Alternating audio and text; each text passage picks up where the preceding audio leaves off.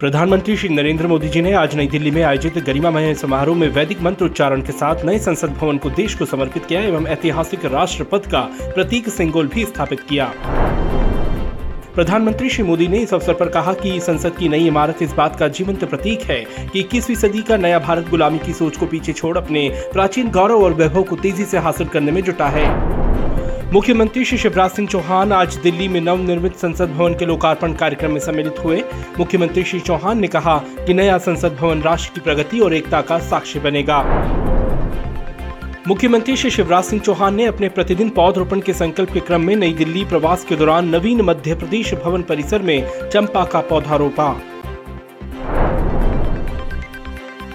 मंत्री श्री भूपेंद्र सिंह सागर में आयोजित रायकवाड़ समाज के युवक युवती परिचय सम्मेलन कार्यक्रम में सम्मिलित हुए एवं सफल आयोजन के लिए शुभकामनाएँ दी। मंत्री श्री जगदीश देवड़ा ने भोपाल निवास कार्यालय पर प्रधानमंत्री श्री नरेंद्र मोदी जी के लोकप्रिय रेडियो कार्यक्रम मन की बात को सुना। मंत्री डॉक्टर प्रभुराम चौधरी ने भोपाल के काटजू अस्पताल में अपने हाथों से बच्चों को पोलियो की दवा पिलाकर पल्स पोलियो अभियान की शुरुआत की। मंत्री श्री कमल पटेल ने हरदा के खिरकिया में खिरकिया छीपाबड़ के आशापुर खंडवा मार्ग, खिरकिया पोखरानी समेत करोड़ों की लागत के अन्य सड़क निर्माण कार्यों का भूमि पूजन किया। मंत्री डॉक्टर मोहन यादव ने उज्जैन नगर निगम द्वारा सात करोड़ सत्रह लाख से अधिक की लागत से कराए जा रहे गौतम मार्ग चौड़ीकरण कार्य का भूमि पूजन किया।